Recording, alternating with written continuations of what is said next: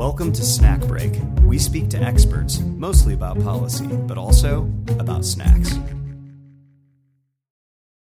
Negotiation happens at all levels of life and politics, from more individual decision making like buying a car or asking for a raise, to high politics like confronting North Korea's nuclear program, resolving the Israeli Palestinian peace process, and striking multilateral trade agreements.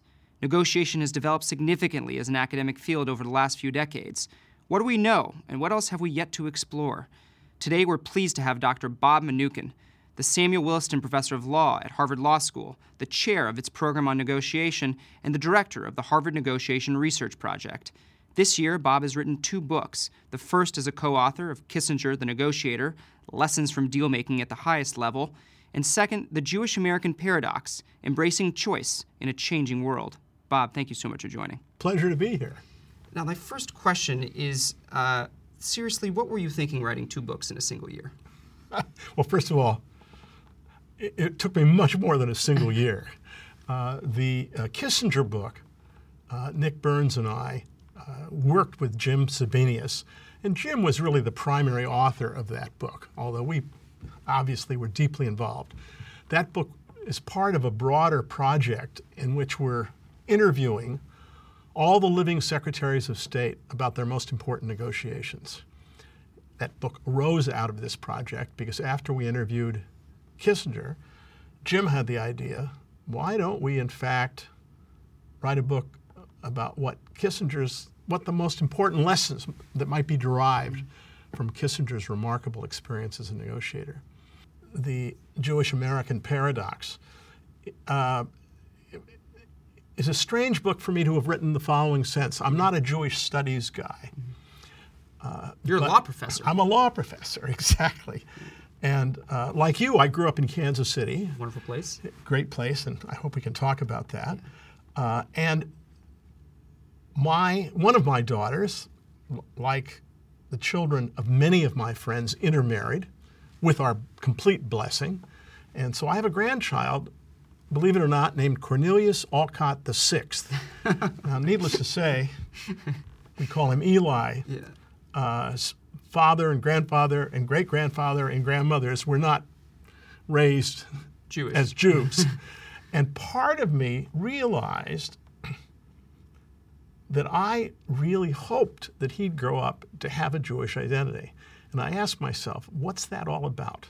Uh, why, as someone who's not religiously observant did I have these rather deep feelings. And so this book is part memoir, but also explores what I see as the challenges facing the American community. I'm really excited to talk about both of these books. Uh, the, uh, but before we get to that, uh, I wanted to talk a little bit about negotiation as a field. I mean, you were Great. part of its development, its its start really academically in a serious sense. Um, in uh, several decades ago. What have been some of the greatest revelations uh, in the field, uh, in the interdisciplinary study of negotiation? Well, what's marvelous about negotiation is today it's both taught and seriously studied in universities. Uh, when I went to Harvard Law School, there were no courses on negotiation. Uh, as an undergraduate here at Harvard College, I was very influenced by a course I took from Thomas Schelling, because I was a, an economics major and very interested in strategic interaction. Uh, all kinds of disciplines have studied negotiations, history, political science, you know, to name a couple mm-hmm. conspicuous ones. And lawyers negotiate all the time, whether it's deal making on the one hand or conflict resolution on the other. But it's really only in the last 30 or 40 years that within universities it's been taken seriously as a field, and in the professional schools particularly, it's now taught. I know you're at the Kennedy School. There are negotiation courses at the Kennedy School, mm-hmm. as there are at the business school and the law school. So the, the greatest developments are that it is just considered now a field in its own right, whereas before it was kind of a side project, or what was it? Well, I think that in fact there weren't many people before who were specializing in. Mm-hmm. It's inherently interdisciplinary, and I say that because it involves extremely complicated behavior, and there's no single model that captures it all. Yeah. I mean, what I love about the field uh, is that game theory and strategic interaction is important. Other aspects of economics dealing with principal agent problems are relevant, and all sorts of psychology. It's extremely relevant. Social psychology, uh, cognitive psychology, how people think about and evaluate risk, all of this is relevant. Do you have a favorite fact or tactic of negotiation or something that you just love that you discovered over the course of the last several decades? I don't have a favorite tactic at all, but I mean, what I've really devoted much of my career to is trying to think through conceptually how do you best describe and explain the challenges of negotiation. And my own view is that negotiation requires the management of certain tensions that are quite inherent in the process. I've also studied, which was begun at the time I was at Stanford, with economists and psychologists, the various barriers to negotiation. I've been particularly interested in the question why, under circumstances when parties could make themselves better off through a negotiated resolution, do negotiations fail? And once again, a variety of disciplines can give you insight into that. Is there something that you're so that you're surprised that humans still do or that continue to do that uh, that that that increase the likelihood of that failure? I think I'm not sure surprise is the right word, but um, let me explain one of the three tensions that I think is at the core of a lot of negotiations. Uh, I'm very committed to the notion that through negotiation, parties can often expand the pie. They can make deals that create efficiency. Uh, many people go into negotiations thinking it's a zero sum game. What you win, I lose. What I win, you lose. When we're teaching negotiation at the law school, for example, we beat up on them pretty unmercifully because we want them to understand that it's often possible to make deals where the pie is expanded. On the other hand, other people think that if people would just be nice to each other, if you'd behave decently, distributive issues disappear. You and I could start a partnership where, because we have complementary skills, we can create a lot more valuable together in our partnership than we could separately. Nonetheless, we're still going to have the issue of how are we going to divide the profits. So the slice of the pie matters, Slicing the pie matters, but also you can make it bigger. but you can make it better and, and That's bigger. the that's the tension. And that is exactly the tension. And the tension flows from the fact that to create value, you often want to communicate a great deal about your underlying interests and resources. Mm. But if you are naive about how you do that, you can get exploited with respect to the distributive aspect of a bargain. I can give you a simple example. Um, one example that's often used in negotiation to explain why it's important to disclose your interests is a story about two brothers fighting about an orange. They fight over the orange. They both want the whole orange. They finally, in disgust, agree to cut it in half. After they cut it in half, their relationship, by the way, has now been completely spoiled by the fight. Well, oranges do that. Oranges do that. One, apples as well. one, one brother uh, takes the orange, walks away from his brother, scoops out the fruit, eats the fruit, throws the peel away. The other brother goes home, scoops out the fruit, throws it down the garbage disposal, and takes the, skin, the, the, uh, the, the peel, and thinly slices it to flavor uh, some kind of Grand Marnier torte. So- Exactly. And obviously, that's a very inefficient outcome. They resolved it, but they could have done it in a more better way. The, the, the, therefore, the message is you should have shared w- what your underlying interests were, why you wanted it. On the other hand, I can tell a second story. If you and I are on a desert island, Great. I've got an apple orchard, you've got an orange glo- Sounds grove, pretty. Yeah, sounds pretty good. and uh, I uh, say to you, uh, I think we ought to trade some of my apples for your oranges. We both could be better off. You say to me, I'm all ears. And I say, Well, the truth is, I've got all these apples. Apples give me a stomach ache. I don't like them, but I love oranges.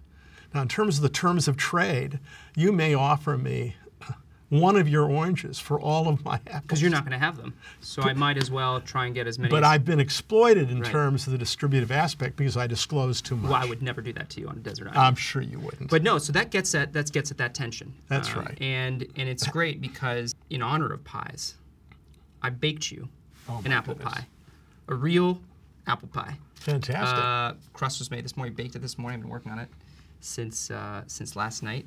shall we? Sure. Okay. How about this? Are you a? So this is a pretty. This is a pretty deep pie. Um, and I, so I gotta warn you. I don't know what your. A small slice will do me fine. There is that good? That looks perfect. Now I understand you learned how to make this in Kansas City. I made this. In, yes. I. So it's a good story. Um, ice cream. Sure. Um, so Just a little bit. That's great.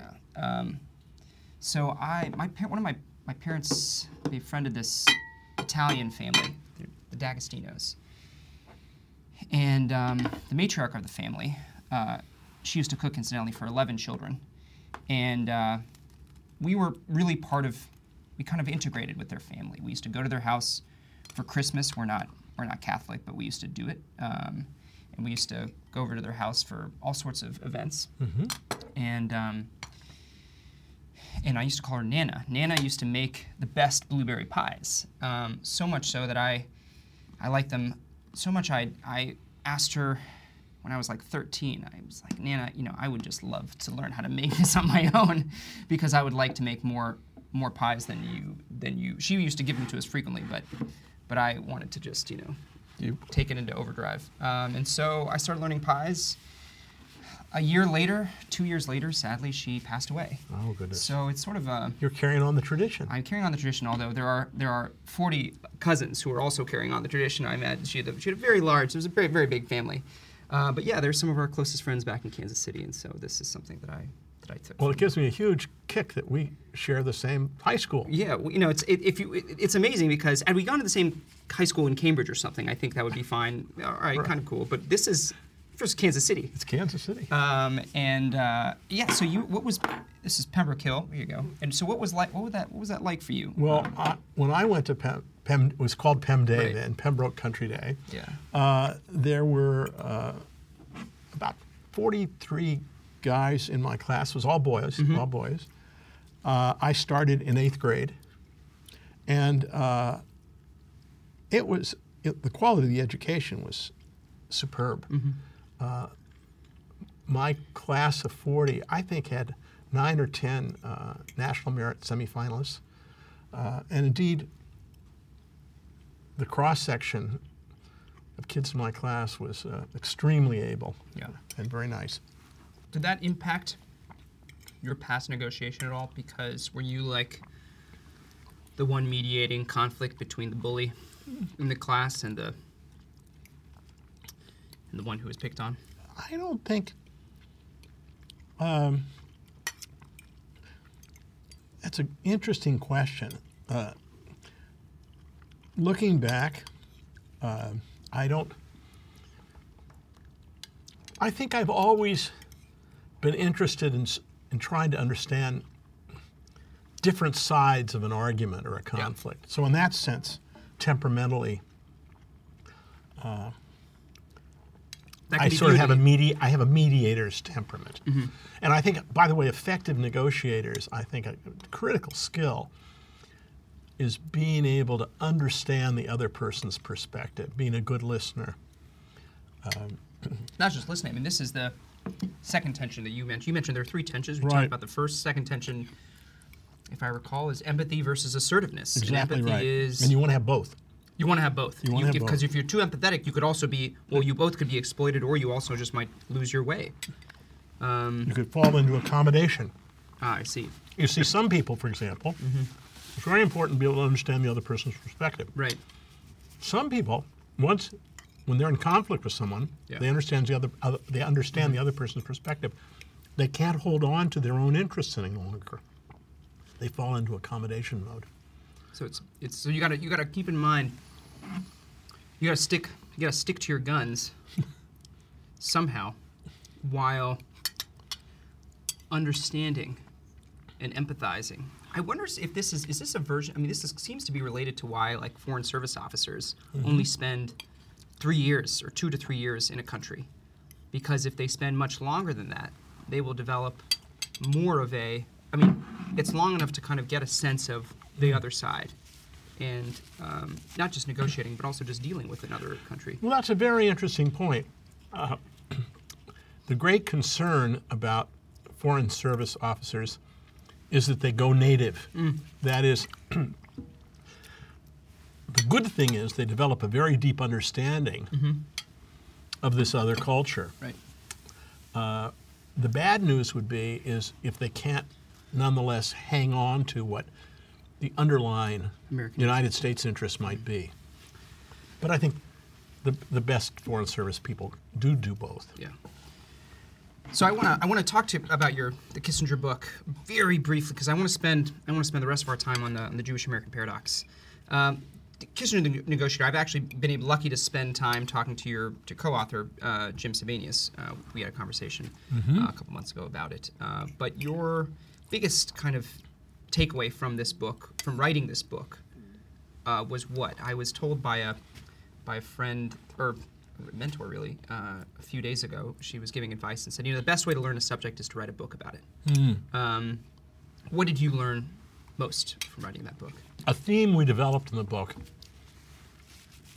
is that Kissinger had a remarkable ability to do what we call, and Jim perhaps talked about this, both zoom out and put a particular negotiation with a particular country in a much broader context of what's going on throughout the world and broadly what he viewed as the challenges in the world order. On the other hand, he also had a great ability to zoom in, and that is in a particular negotiation, if he were negotiating with you, he would learn a great deal about your background, your culture. Uh, he'd be very good at reading you during the negotiation. Many negotiators have one or the other, but they don't have both.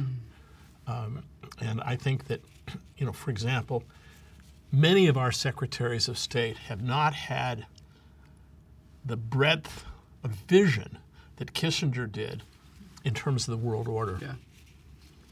Interesting. I mean, this kind of relates.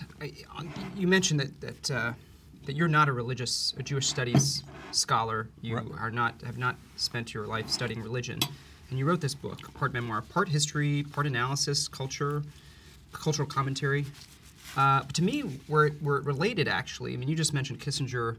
Uh, knew could study would study the individual, could Right. know where they were coming from. Well, a big part of that to me is people have their interests. You know, if they're negotiating on behalf of a country, they know those countries' interests, uh, but they also have their identities. and right. That feels to me like a really important driver. Uh, I mean, we're and we're living in an age of an age of identity, um, of heightened sense of um, self-identification. And so, so what?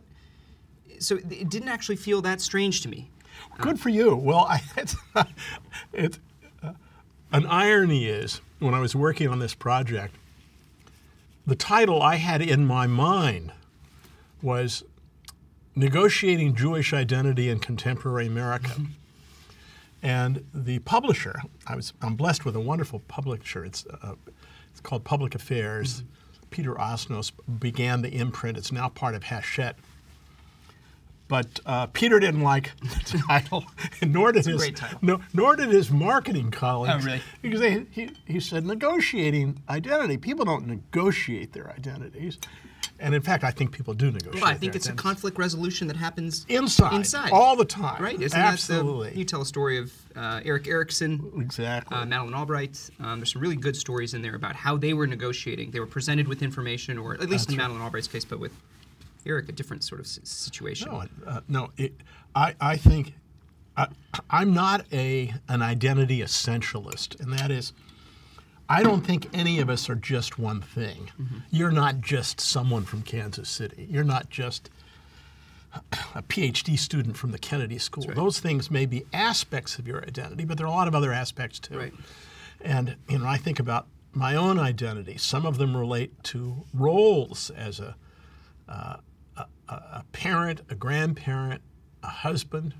Uh, uh, some of them are relate to professional roles that I'm interested in dispute resolution. That I'm a law professor. Another strand in my identity is I take pride in my Jewish heritage. These various strands can have different levels of importance for individuals during their life. They're not fixed. And I think one is often negotiating, you know, what what's more important to you and why. Yeah. I mean, for example, given our age now, a person's, particularly for women, uh, their gender uh, is a profoundly important part of their identity. Uh, and uh, sexual orientation for many people is a big part of, of their identity. It, it, it, felt to me there were two parts to this. One part was was coming to terms with how, why you felt strongly about uh, Jewish your Jewish heritage and Jewish identity, uh, and you kind of came to it, as you say, pretty late in life with the birth of your grandchildren. Uh, it was kind of igniting that. Spark. I didn't come to it, but that's right. I attached more importance to it. Exactly right. Um, and the other element of this book is about what the Jewish community in the United States, how they should self-define. That's right. What it should mean to be uh, a Reformed Jew. Or, or, or how do you, who should count as Jewish in America? Right. I mean, that's a question that I. Is that the paradox? What is the paradox exactly? Okay. There are a couple, there, but the big paradox is there's never been a nation in the, the 2,000 year history of the Jewish diaspora, there has never been a nation in which Jews uh, were more accepted, uh, uh, have greater opportunity, mm-hmm. and are more integrated into the society than in the United States. Mm-hmm. It's just stunning. Uh, on the one hand, yeah. on the other hand, within the community, there's great anxiety yeah. Uh, that it's going to all disappear. That except for the ultra orthodox, yeah no one else is going to retain their identity. Now, in fact, I think the community does face uh, certain challenges, but I, I think that diversity and variety of the American Jewish community is something I think is fantastic. I, I like the diversity and variety, and uh, I think there are challenges that, that the community faces. This is not the non, you know, people being less religious. They're being exactly. Uh, now, in your solution, which I want to talk about, you you mention it's the big tent solution. Right. It's like how does how does the Jewish American community deal with this issue of all these trends that are um, that are happening? That's um, right. You know, fewer believing in God, fewer uh, participating, and you have this in big, the religious life. In the religious life, excuse yes. me, yes. You have this as a big tent idea. That's what, right. What is that? Well, my idea is, is, is as follows that in America, people express their being Jewish in a mar- remarkable range of ways. Some involve, obviously, practicing Judaism as a religion. And for many, uh, that's uh, important and, and, and very nourishing. For others, um, they, inst- uh, they take great pride in uh, various forms of uh, uh, Jewish philanthropy, in uh, Jewish film festivals, uh, in creating museums to remember the Holocaust, in a variety of activities, many of which may not be explicitly Jewish, but are informed by what they see as their Jewish values. And I think this is terrific too.